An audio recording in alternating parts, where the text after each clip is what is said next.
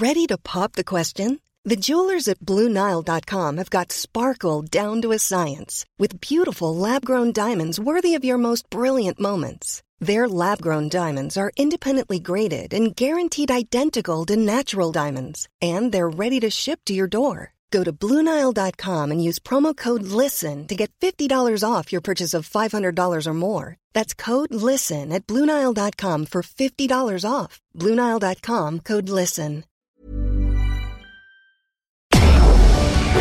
Tarde a tarde, lo que necesitas saber de forma ligera, con un tono accesible. Solórzano, el referente informativo.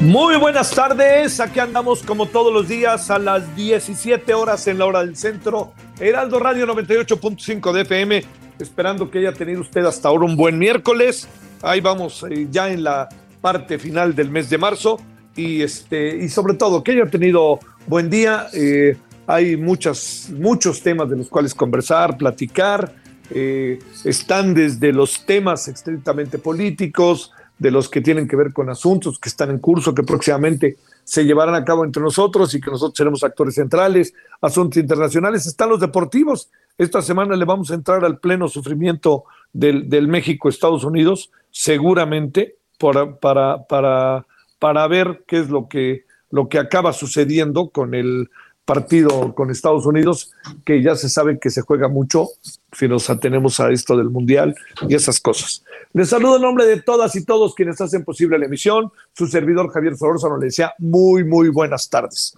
Bueno, mire, eh, ha habido una cantidad eh, amplia de comentarios de toda índole.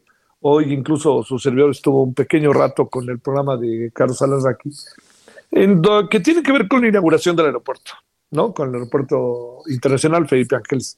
Eh, es, es, muy fácil eh, ver las cosas, créame, desde las dos ópticas, ¿no? O sea, quienes lo hicieron, ya ven qué fregones somos, miren qué maravilla hicimos, ya ven, ya ven que sí se podía, ya ven que este gobierno, y además con dosis de clasismo, pues porque se ha argumentado que se pusieron este, pues una especie de tianguis ahí, las ayudas famosas, que se vendieron y que se vendieron, por cierto, muy bien. Y todo el mundo ha buscado ahora la señora de las ayudas y la señora nada, me refiero que muy lista, pues lo que dijo, yo ya vendí, ya me voy, y a mí ni me digan nada. Si alguien me ayuda a poner un puesto mejor que el que tengo, porque supongo que hay que tener un puesto, pues este le entro, ¿no? Pero todo esto se lo cuento porque esa es una manera, ¿no? Que hay un poco de, de, de crítica, un mucho de crítica a que si no tenían todo organizado, que si no hay tiendas.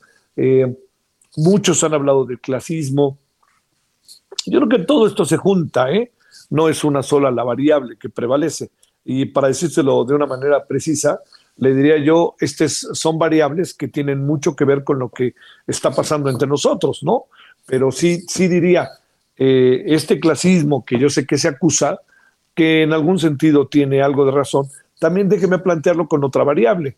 Y esa otra variable es, es un clasismo que, es terrible, pero me pregunto si estamos en posibilidad en este país ofrecer a los sectores más desprotegidos la posibilidad de viajar. Entonces, este, es una variable a considerar, ¿no? Es. Luego, lo otro significa, bueno, y también que si el aeropuerto está del todo terminado, no. Hoy ahí yo dije la, inauguración del aeropuerto, no, no, no, hay alguien, no me acuerdo quién fue bien, que, que dijo, no se ha inaugurado del todo, este, está todavía muy empañado, muy, algunas cosas están pendientes, etcétera. Por eso le digo, todo, todo depende de cómo se quiera ver, porque desde la perspectiva del gobierno, todo esto adquiere otra dimensión, ¿no? Otra dimensión, un poco como este, desde les callamos la boca para que vean que sí podemos hacer las cosas, casi el sí se pudo, muy famoso, hasta la parte que corresponde a hechos mucho, muy relevantes que tienen que ver con la, la que, que esto no me, no me parece que es como muy necesario verlo, es decir, que el presidente dice que conste que pudimos y que conste que tenemos la obra, entonces ni vuelta le den. Yo, yo diría que en medio de todo esto no nos vamos a poner de acuerdo. Como lo dije yo en su primer momento y lo vuelvo a decir ahora, Yo tengo la impresión de que estamos ante una situación también en donde no tiene mucho sentido pasar por alto algo que es de enorme relevancia, que es el hecho de que quién hizo el aeropuerto, quien está en el centro de todo ahora, pues son los militares, son los soldados. Ellos son los que el presidente colocó para desarrollar todo el proceso de eh, la construcción del aeropuerto. Ellos son los que están en primera fila y no perdamos de vista lo que significa. O sea, el gran triunfador de la inauguración del aeropuerto, por más que el aeropuerto tengamos ahora una mirada de él que no está completo, todo lo que hemos dicho, ¿no? Todo, sumamos algo que además de todo ello, el presidente ante los suyos es el gran triunfador. Y no solamente es eso, ante sus furibundos seguidores, el presidente aparece como un hombre que cumplió. Ahora, al ir a los prolegómenos, a los, a los intestinos, a las tripas del asunto, encontramos que en buena medida quien se encargó de todo esto fue el ejército. Y eso por ningún motivo lo soslayemos, porque esto tiene consecuencias, porque no es la única obra a la cual el gobierno hoy está entregando todo su desarrollo, no es solamente el AIFA, el Aeropuerto Internacional Felipe Ángeles, sino también a otras obras, a otras circunstancias, incluso a la administración de muchas áreas del gobierno. El presidente dice que ahí hay honestidad, no confía en los otros. Pero fíjese todo esto lo que está logrando. ¿eh?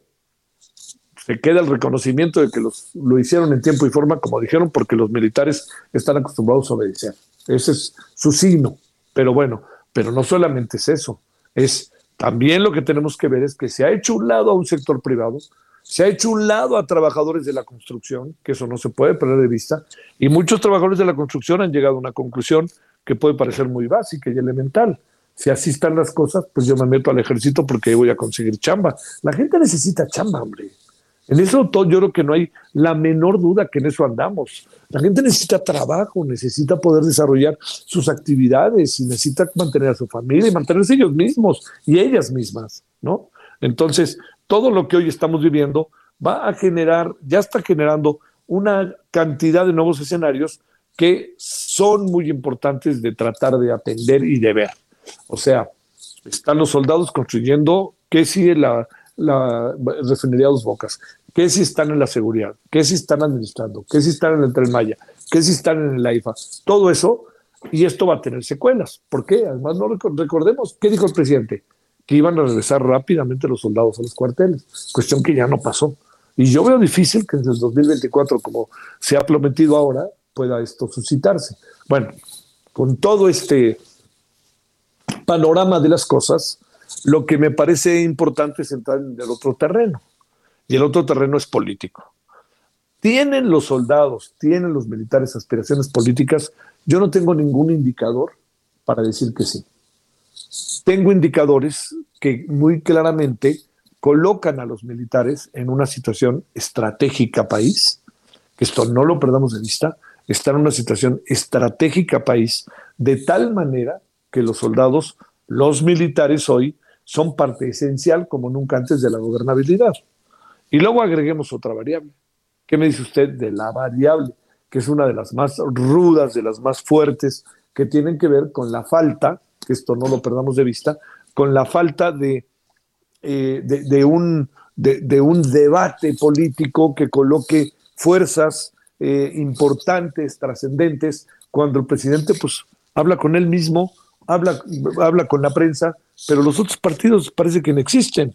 Y si nos atenemos a lo que va a venir en las elecciones, eh, viendo encuestas diariamente, es, es, probable que de las próximas elecciones de seis gobernaturas, cinco acaben siendo de Morena, lo que ratificaría el poder. Lo que tendríamos que ver es la otra cosa, qué va a pasar con la reforma eléctrica, porque la reforma eléctrica tarde que temprano, a la hora que se empiece a instrumentar, ¿quién la va a instrumentar? Entre otras muchas áreas. Pues los maravillosos y las maravillosas ingenieras que tenemos, pero a ver si no acaban siendo también los militares. Es todo un, un, un, se ha creado todo un escenario en donde los militares juegan cada vez un papel más importante. No se trata de si está bien o está mal. Lo único que digo es que la gobernabilidad de una sociedad no se establece así no, o diría, no solamente así. La gobernabilidad de una sociedad se, se, desarrolla, se establece a través de los diferentes factores y de los, de los diferentes sectores sociales que la componen, ¿no? Pero yo le diría, ¿dónde están eh, los partidos en todo esto? El presidente, bueno, ya ni los voltea a ver. Esto es algo terrible. Pues, ¿dónde andan los partidos de oposición? Morena es verdaderamente es un apéndice el presidente. Lo que diga el presidente Morena lo va a acatar. Les vale que tengan durante años tweets o comentarios o artículos periodísticos sobre una cosa. Hoy el presidente dice otra cosa, se les olvida el pasado. Se equivocan hasta con los tweets que mandan cuando luego se dan, la mera se dan cuenta a la mera hora, pues que lo que se dijo sí era cierto, pero el presidente piensa otra cosa y entonces rápidamente se colocan del lado del presidente. Entonces, ese clima está generando también algo que es un país muy unipersonal. El presidente está en todo, en todo, en las mejores y en las peores discusiones, en los mejores y en los peores debates, en los más este, eh, elementos fifís y los más chairos, para hablarlo en términos de lo que él definió, que me pareció siempre una definición brutalmente clasista, que más que cuestionar, pues más bien confrontaba como lo estamos viendo cerrando. El aeropuerto internacional Felipe Ángeles es la prueba de que pues, sí, los militares cumplen todo eso. Hay muchas cosas que están pendientes, pero yo creo que también nos coloca la necesidad de pensar cómo se gesta la gobernabilidad de un país y cómo el gobierno mexicano tiene que desarrollar sus obras a través de diferentes factores que son los diferentes sectores que componen la sociedad. Y particularmente estoy pensando en el sector privado y en los trabajadores de la construcción.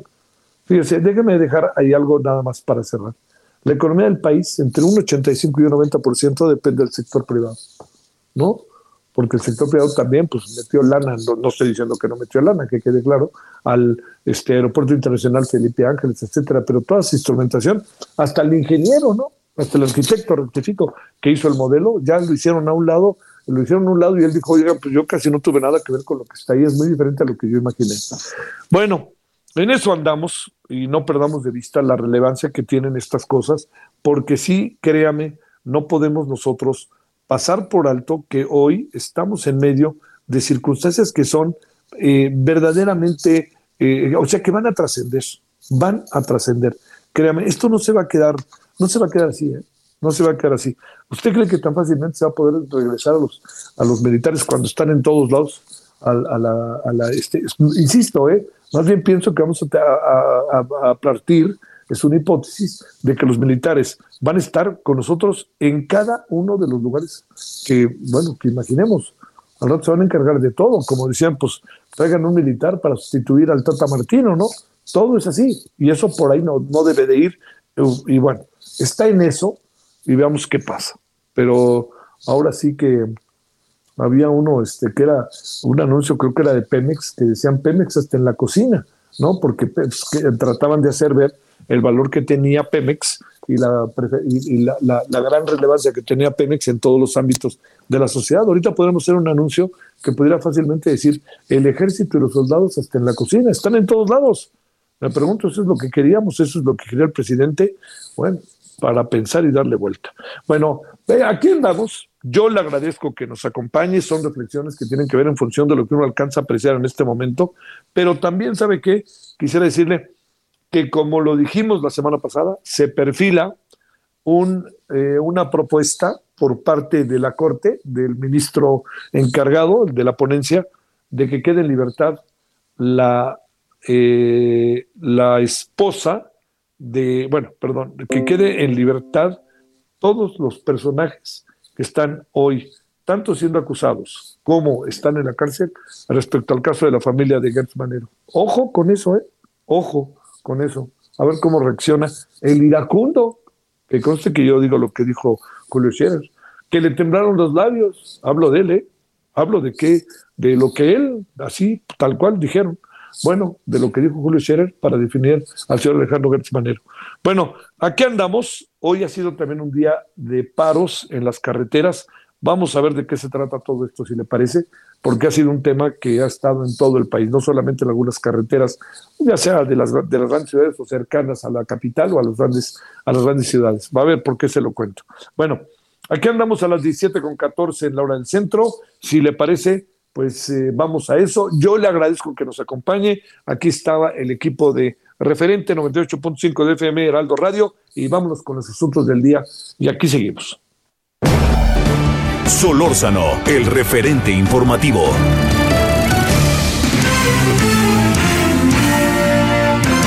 Esperamos sus comentarios y opiniones en Twitter. Arroba Javier Solórzano. Arroba Javier Solórzano.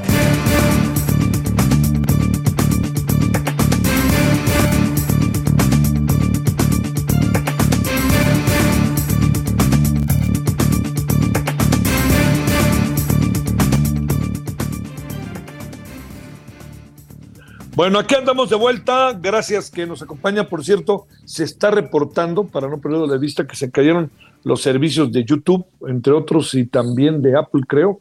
Yo al rato le daré los detalles. Si usted me da un momento, le diría caída de Google, rectifico, y de, y de YouTube, para que usted lo, lo alcance a, Bueno, sé que lo puede saber ya porque lo está viendo ahora sí que en, sus propios, este, en su propio entorno. Y nada más para, para apreciar lo de el caso del señor, de la familia del señor Gertz Manero, le, reporto que todo indica que el, la ponencia, bueno, la ponencia ya va en ese sentido, habrá que ver qué dicen los otros integrantes de la Corte, pero el ministro Alfredo Gutiérrez Ortiz Mena ha propuesto al Pleno de la Suprema Corte amparar a Laura Morán y Alejandra Cuevas, a quienes tiene el titular de la Fiscalía eh, a quienes el titular de la Fiscalía acusa de homicidio por falta de cuidados en contra de su hermano Federico. Bueno, ahí tiene ya usted eso, que no quería pasarlo por alto.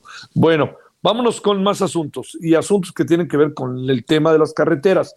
Neri Santiago Nava es delegado de la Alianza Mexicana de Organización de Transportistas AC en la Ciudad de México. Neri, gracias. Neri Santiago, ¿cómo has estado? Muy buenas tardes. ¿Qué tal? Muy buenas tardes. Gracias.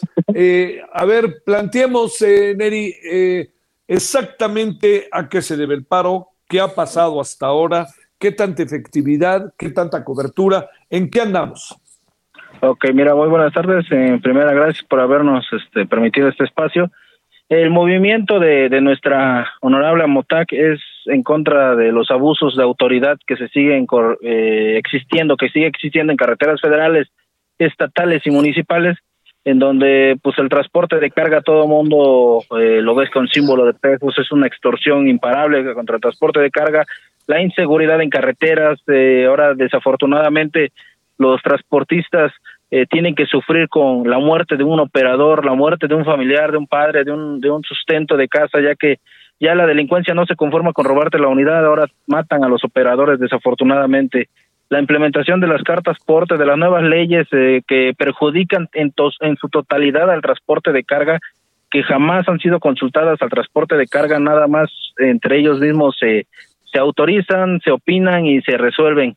Jamás han tomado al transporte de carga en consideración y al transporte turístico, por lo cual este movimiento este, se está llevando a cabo el día de hoy en las 31 entidades federativas, en los 31 estados y la Ciudad de México. De hecho, ya tenemos eh, nuestro representante, que es este nuestro coordinador nacional, Miguel Ángel Santiago Solís, en la plancha del Zócalo, precisamente para evitar ingresar a la Ciudad de México, ya que pues buscamos realmente eh, eh, que exista el acercamiento de parte del gobierno federal, en este caso el licenciado Andrés Manuel López Obrador, presidente de México, hacia los transportistas, ya que desafortunadamente todos todos han abusado del transporte. Digo, eh, como comentario rápido, grúas, eh, las grúas por un hecho de tránsito te cobran hasta 90, 200 mil pesos.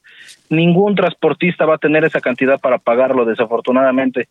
Y pues obviamente de ahí se siguen la delincuencia, este, los abusos, perdón, los abusos, la extorsión, este, las nuevas leyes, los abusos de las grúas, de los corralones, que Secretaría de Comunicaciones y Transportes, ahorita SICT, este, no ha hecho nada, eh, el Secretaría de Movilidad tampoco ha hecho nada, y pues obviamente qué es lo que pasa, que pues esto es un hartazgo del transporte, ahora sí que ya, ya no es eh, de que se le dé una solución este al transportista mañana, ahora si no se da solución no hay transporte para el país. ¿Cómo ha sido el día? ¿Qué tanta efectividad, qué tanta cobertura, Neri, han tenido? Y agrego, este, entiendo además, si uno en verdad que en algún sentido agradece porque son demandas muy sentidas, que ustedes no estén entrando a las grandes ciudades por todo lo que pueden provocar en el tránsito de millones de personas. Pero la pregunta aquí es, ¿ya hablaron con alguien y realmente ustedes creen que el presidente los va a recibir? De hecho, eh, esperemos si nos reciba el presidente. Si no nos recibe, no nos vamos a levantar. Eh, Amotac no se va a levantar, ningún transportista se va a levantar hasta que nos reciba.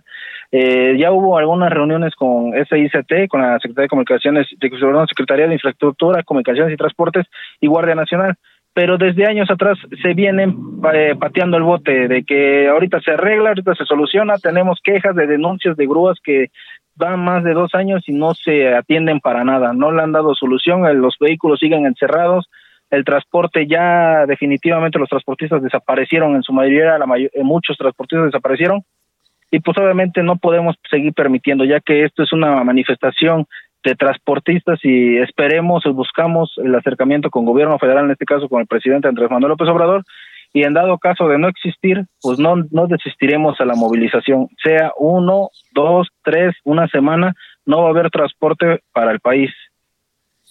La, te pregunto, ¿qué tanta cobertura habrán tenido? ¿Qué, qué tanto sabes a este momento, Neri, sobre todo ah. lo que ha pasado en todo el país? Y segundo, ahí mismo te pregunto, este, ¿cuántos... Eh, el gremio, eh, ¿cuántos trabajadores del volante, eh, hablo de manera directa el volante o los que ayudan o los que están en tierra, etcétera, cuántas personas eh, más o menos conforman la alianza? Aproximadamente más o menos 450 mil transportistas son los que conforman MOTAC.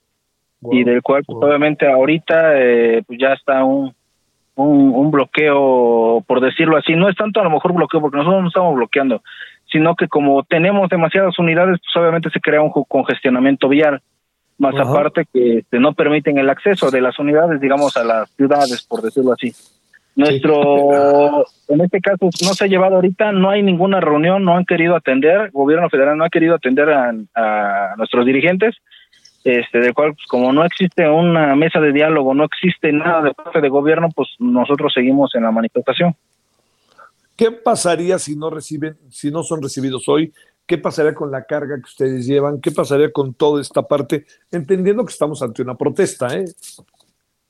Así es. Eh, pues mira, si existe algún, en este caso los vehículos en su mayoría hoy no fueron a trabajar, eh, ningún transportista. Ahorita digamos vienen vacíos, pero a todos los vehículos preferimos mejor que se eche a perder las mercancías, que preferimos que, que pierda todo porque hoy el transporte pues ya no, no da para más, desafortunadamente. ¿Qué pasa por los por, por esos camiones? ¿Qué es lo que cuál es, pasa todo el país, ¿verdad? Toda la importación y exportaciones del país, ¿verdad? Así es, desde el teléfono que uno tiene, desde las refacciones, todo se traslada en vehículos de carga, tanto camionetas chicas o vehículos grandes, este tráiler.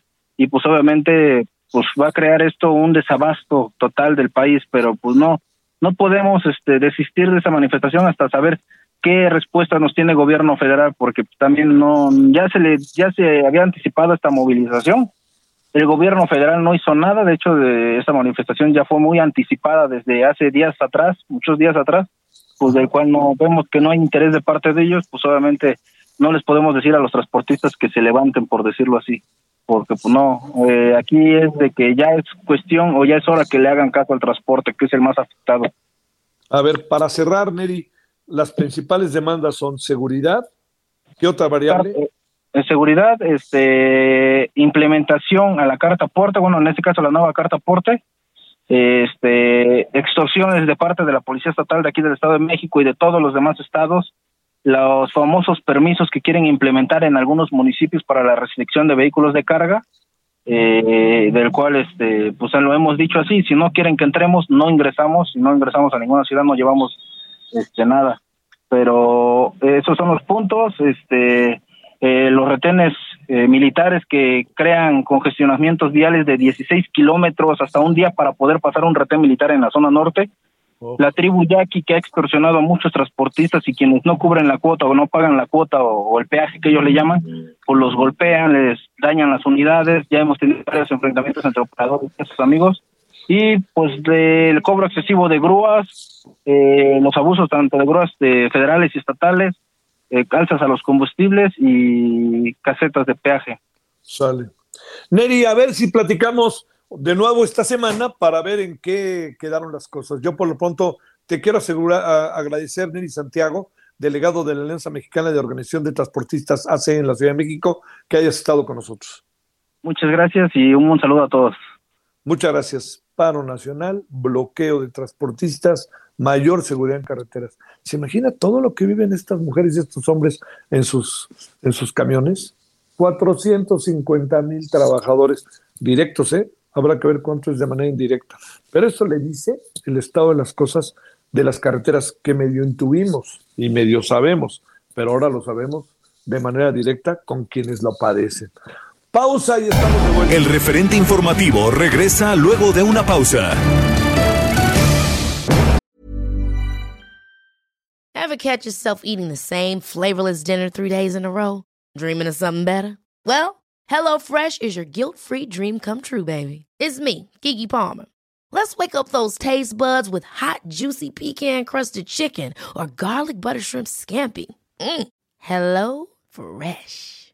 Stop dreaming of all the delicious possibilities and dig in at HelloFresh.com. Let's get this dinner party started.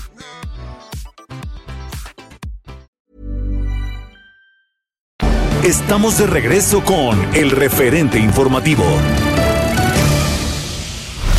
En el referente informativo le presentamos información relevante. Refuerzo del tramo elevado de la línea 12 del metro aumenta su resistencia en 40%. Nuevo León descarta suspender clases ante cortes de agua en zona metropolitana. Activistas denuncian falta de transparencia en trámites migrantes en Chiapas. Esta tarde podría definirse si el exgobernador de Nuevo León, Jaime Rodríguez Calderón, sigue su proceso en prisión preventiva o en libertad. Proyecto de la Suprema Corte de Justicia de la Nación propone liberar a Alejandra Cuevas y amparar a Laura Morán. La Ciudad de México debe volver a clases presenciales de manera permanente, asegura Claudia Sheinbaum. Texcoco se convierte en zona de reserva natural por decreto presidencial. Alrededor de 60 mexicanos siguen entre la guerra de Rusia y Ucrania. Dos millones de niños han dejado Ucrania. Hay al menos 3.3 desplazados internos.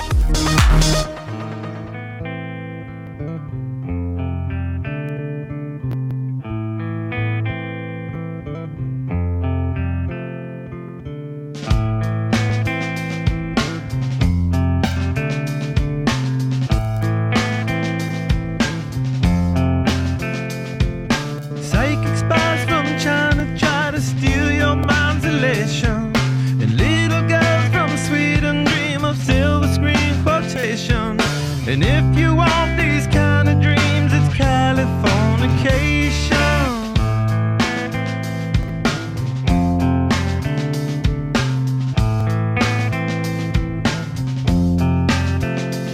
It's the edge of the world in all of Western civilization. The sun may rise in the east, at least it's settled in a final location. It's understood.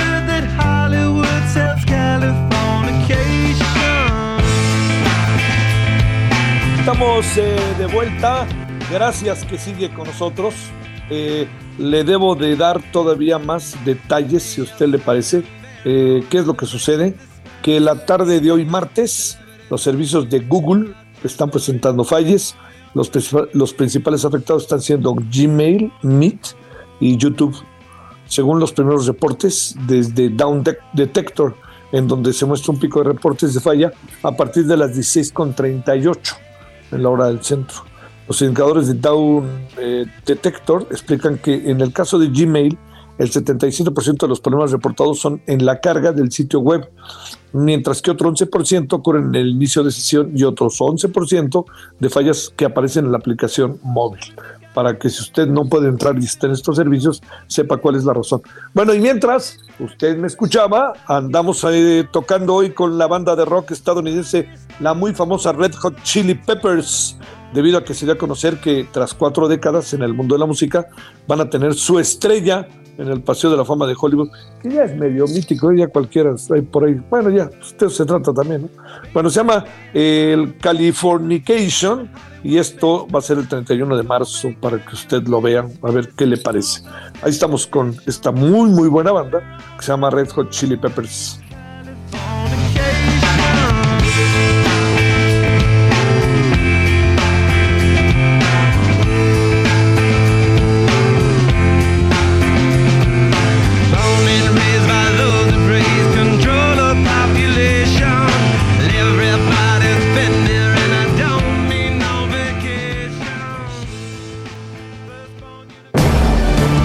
Solórzano, el referente informativo.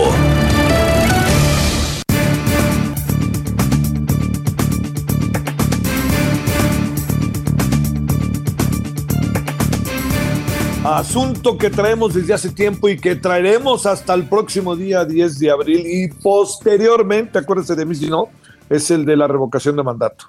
Bueno, hay veda, no hay veda. Hoy la señora Claudia Sheinbaum fue conminada a que lo dejara de hacer, medidas cautelares que le llaman, y la señora dijo, sí, pero me voy a, este, o sea, en un plan en donde me estoy echada para adelante y pues en sentido estricto diría yo, la ley no le importa, sino más bien está echada para adelante, este, ignorando la ley bajo premisas que, pues, que son que siempre serán motivo de, controversia, ¿no? La libertad, etcétera. Bueno, pero pues hay la libertad de uno empieza donde este, uno deja de afectar a los terceros también, ¿no? Pero bueno, a ver, mejor entremos con el tema de alguien que le sabe y que ha estado siguiendo el asunto, que fue consejero del INE y eso ayuda muchísimo. Benito Nasif, profesor del Centro de Investigación en Docencia Económica y ex consejero del Instituto Nacional Electoral. ¿Cómo has estado, Benito? Te agradezco que estés con nosotros. Buenas tardes. Muy buenas tardes, Javier. Yo soy el agradecido por la oportunidad de estar en tu programa. Muy, buenas tardes. Gracias. Eh, ¿Cómo ves todo esto, Benito? Este, ¿Cómo podemos este, darle como una, una mirada? Porque hemos entrado en un terreno muy delicado, me lo parece, ¿no? O sea, está el derecho, pero también está mi razón y está la libertad y cómo es posible a ver, digamos, ¿en, qué nos detenemos, Benito? Porque a este paso, pues todo es cuestionable, ¿no? Todo va a resultar cuestionable. Este, y va a importar poco que los que hoy gobiernan son los que principalmente trataban de que estas cosas pasaran, pero ahora se las pasan, pues para decirlo de manera doméstica, pues por el arco del triunfo, por no decir otra cosa, ¿no? Pues eh, la verdad es que eh, es, es, eh, es lamentable que un servidor público particularmente alguien que ocupa un, pues un cargo público de, alto nivel, eh, en este caso eh, la jefa de gobierno de la Ciudad de México, que al tomar posesión del cargo juró eh, guardar y hacer guardar la Constitución y, y, las leyes que de ella emanan. toda vez que se toma posesión de un cargo público, se levanta la mano y se, eh, se hace eh, ese juramento de eh, guardar y hacer guardar la constitución y las leyes que, de, ella emanan. los servidores, exactamente, porque los servidores públicos tienen una obligación especial de pues apegarse al, al Estado de Derecho, ¿sí? al principio de eh, de legalidad. Por esa razón creo yo, eh, Javier, que este tipo de argumentos de mi libertad de expresión o mi derecho a la libertad de expresión está por encima eh, de la ley o de la constitución, me parece que no son válidos. no puede estar, puedes tener un, una diferencia respecto a las, a, las, a las disposiciones legales y pensar que determinada disposición legal eh, eh, tú no estás de acuerdo con ella o te parece incluso que puede ser injusta, ¿sí? Pero, ¿sí? Eh, estás obligado a obedecerla. Si no, si, no te gusta la ley, cámbiala, ¿sí? pero, mientras tanto, tienes que obedecerla, especialmente si eres, eh, si eres servidor público. Y la constitución, en el caso del, del, proceso de revocación de mandato, dice dos cosas de manera muy clara. Una es, se suspende la propaganda gubernamental. ¿sí? Eh, y dos, ¿sí? la única autoridad eh, a la que le corresponde hacer la difusión de la revocación del, proceso de manera objetiva, neutral e imparcial es al Instituto Nacional Electoral, en este caso, si fuera en el caso de un gobernador, sería a un organismo público local electoral, a un instituto local eh, electoral. Entonces, no puedes difundir propaganda gubernamental y eh, eh, debes dejar que la autoridad facultada para ello haga su trabajo, que es difundirlo. ¿sí? Entonces, en este caso estamos ante manifestaciones que utilizan sus cuentas oficiales de, Twitter o de Facebook para promover eh, o para el, el, proceso de revocación de mandato o ¿sí? para promover determinado tipo de comportamiento electoral, ¿sí? Eh, para que se vote a favor de un de que el presidente López Obrador continúe en su encargo, eh, o incluso una campaña en el sentido opuesto, si eres servidor público no lo puedes hacer. ¿sí? ¿Por qué? Porque la Constitución lo prohíbe. La Constitución, no la Ley Federal de Revocación de Mandatos, ni siquiera la ley es la propia Constitución la que lo establece. Y eh, por esa razón me parece que lo que están haciendo es ensuciar el proceso de revocación de mandato, es eh, deslegitimarlo. ¿sí? los, que los mismos que lo han promovido ¿sí? Eh, me parece que lo están ensuciando, lo están deslegitimando. Oye, pero, pero, poco, Benito, poco nada puede pasar, porque, digamos, este, digo, más allá de, yo creo que aquí el debate ya no es si debe haber o no este, revocación de mandato, ya está este, consagrado constitucionalmente, ahí está, yo creo que ese no es el tema, ¿no? Sino más bien lo otro es, este, o sea, ¿cómo, cómo hacerle? Para detener las pues eh, acciones contrarias a la ley. Sí, claro. que yo creo que eso, eh, esa es una responsabilidad que yo creo que debemos dejar en manos de la autoridad encargada para eso, que curiosamente, Javier, no es el INE, eh, es el Tribunal Electoral del Poder Judicial de la Federación. Ha sido un criterio reiterado de ese tribunal que en el caso de los servidores públicos, ¿sí? Las autoridades electorales no sancionan con multas directamente a los servidores públicos, sino eh, informan de la infracción a su superior jerárquico y es el superior jerárquico el encargado de eh, imponer la sanción al servidor público eh, infractor, digamos. Pero en el caso, por ejemplo, del jefe de gobierno, de la jefa de gobierno, pues tendrían lo que ha hecho el Tribunal Electoral, pues es informar a la asamblea, eh, al, Congreso de la Ciudad de México.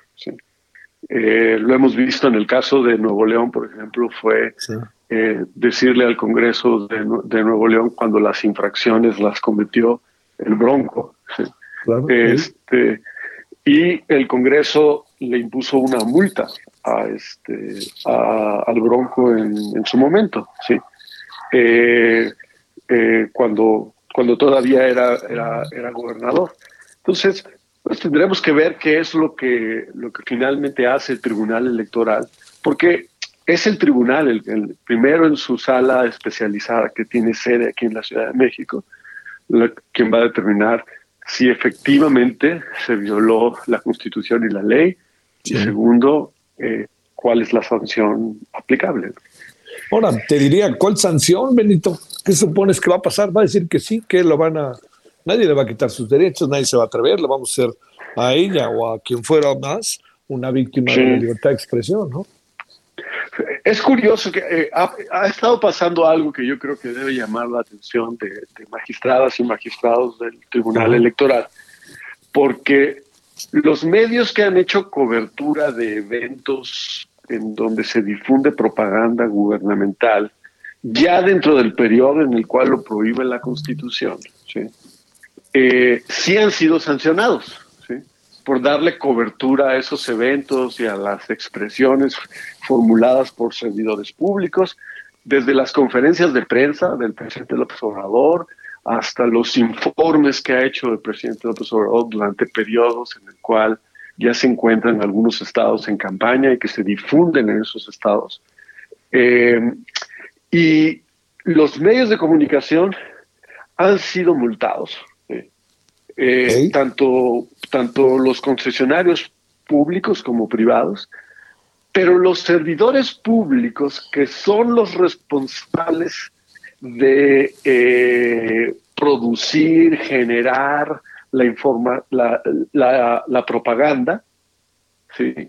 simplemente le informan a su superior jerárquico y su superior jerárquico eh, se sienta sobre ese informe y no se hace, no, no se sanciona a nadie. Claro, Por un lado tienes total impunidad y por otro lado estás sancionando a los medios de comunicación. Este, así, eh, así vamos a estar hasta más allá del 10 de abril, porque en última instancia, si el 10 de abril viene un resultado que no fuera tan favorable, es presumible lo que va a pasar. Me refiero sobre todo que habrá un voto a favor del presidente, pero me refiero a que el resultado no da en cuanto a cobertura, en cuanto a, este tema de lo vinculante, pues este, también ya tenemos a quien culpar, ¿no? Pues sí, porque uno, eh, pues eh, quizás el, la cifra más relevante en la que se van a enfocar los medios de comunicación eh, la noche del 10 de abril no va a ser el porcentaje de personas o de ciudadanos y ciudadanas que votaron porque eh, el presidente eh, continúe en su encargo, ¿sí? sino el porcentaje de personas que acudieron a las urnas a votar, la tasa de participación. Y eh, pues la que tuvimos en la consulta de agosto del año pasado, consulta para ver si los presidentes, los expresidentes se, los llevaban a juicio y les hacían investigaciones y todo, tuvo una tasa de participación de apenas el 7.1%. Eh, muy baja. Es, un, es un tipo de participación electoral que suele ser muy poco atractiva para el, para el, votante, ¿no? Exactamente, para la opinión pública en general. Y no sabemos cuál va a ser la tasa de participación el 10 de, el 10 de, abril, pero se anticipa que no será el 40% que se requiere para que sea eh, legalmente válido el resultado de la consulta. no pasa nada. A ver, si, si, si es más del 40%, no pasa nada, que si es menor del 40%, porque los escenarios están ya definidos, ¿no? ¿O sí? No, no pasa nada, porque eh, eh, si está por debajo del 40%, que es lo más probable, eh, no va a ser legalmente válida el resultado de la consulta. ¿sí? Si está por arriba del 40%, pues según le indican las encuestas, este, el, el, presidente del observador pues, ganaría su revocación. Este, eh, su consulta revocatoria eh, por un margen relativamente cómodo, ¿sí? Eh, entonces, no hay ningún escenario, en digamos, que realmente despierte alguna preocupación en un sentido u otro, en términos de provocar una crisis constitucional o algo así. Sí, sí, sí. porque es una, es una consulta realmente promovida por el propio gobierno para ser ratificado en, en, las urnas, este, promovida por el propio presidente eh, Obrador. Y eh, yo creo que la gran mayoría de la gente pues, como que no ve la razón de ser de esto. Porque realmente no hay una campaña porque, por, por destituirlo, ¿no? Sí, claro, no, no, no.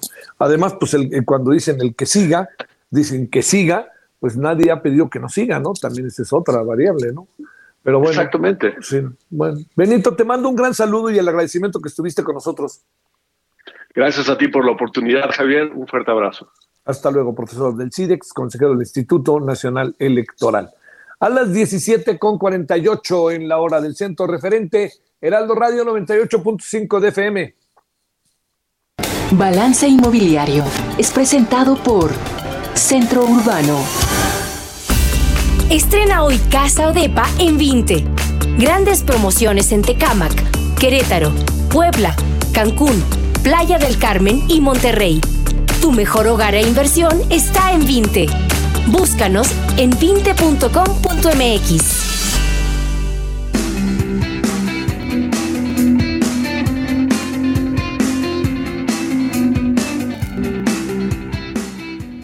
Con enorme gusto, como todos los martes, está con usted y con nosotros Horacio Urbano, presidente del Centro Urbano. Oh, querido Horacio, ¿cómo has estado? Buenas tardes.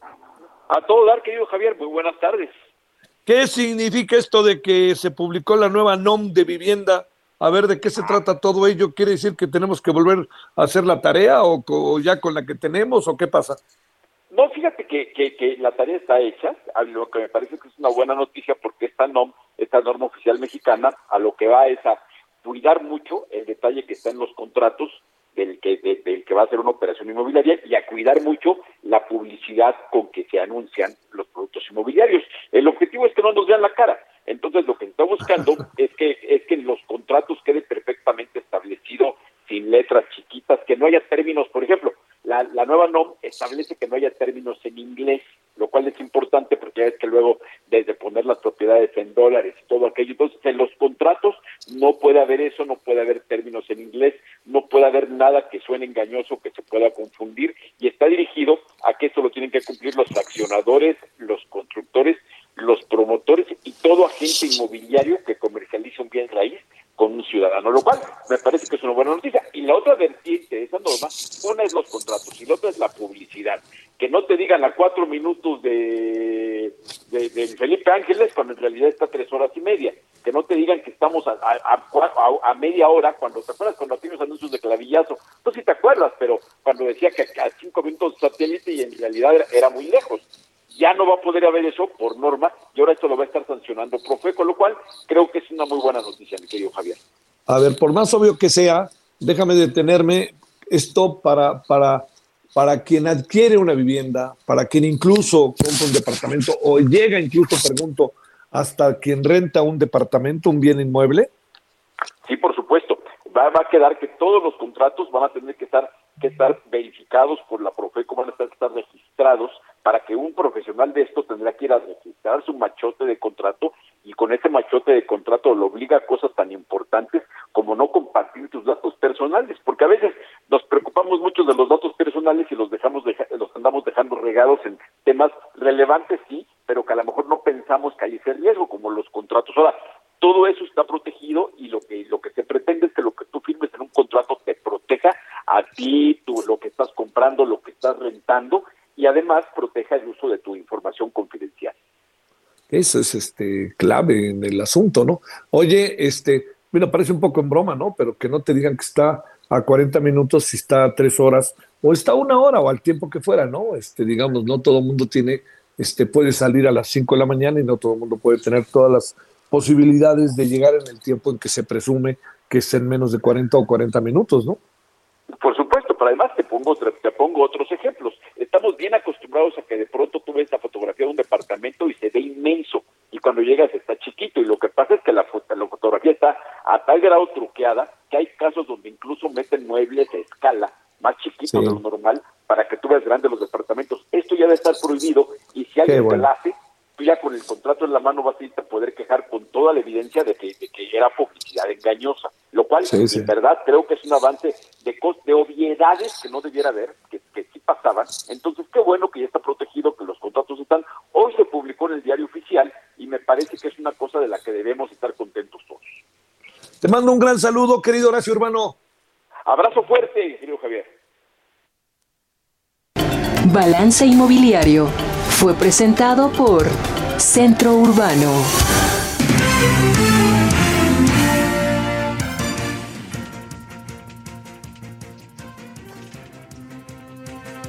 Bueno, entramos, eh, entramos a la parte final. Eh, a ver, eh, algunos asuntos como para atender. no, no, no, digamos, parece que está un poco como en, pase el tema entre el propio, este, bueno, digo propio Alejandro Gertz, Olga Sánchez Cordero y el, este, y el señor Julio Scherer. Y digo que parece que está en impasse porque el presidente mandó una señal ahí, me parece que muy contradictoria, al decir que él no se mete, que está ocupado en otras cosas, pero el presidente debe de saber que ese es un asunto que le afecta directamente, le afecta a su imagen, le afecta la imagen de su gobierno, y son personajes que además están o moviendo o movieron eh, temas de primerísimo orden para el país. O sea, no solamente es el caso Lozoya, no es el caso Juan Collado, es el caso de la familia de Gantz Manero, son varios temas y este, la, cementera Cruz Azul, el tema de esta, de, esta conductora Gómez Montt.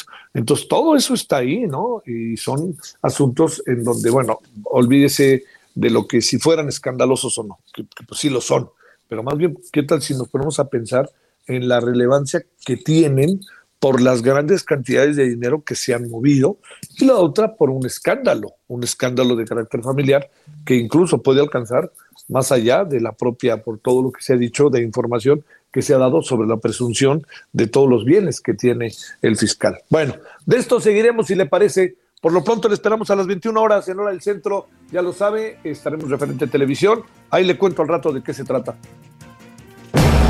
Hasta aquí, Solórzano, el referente informativo.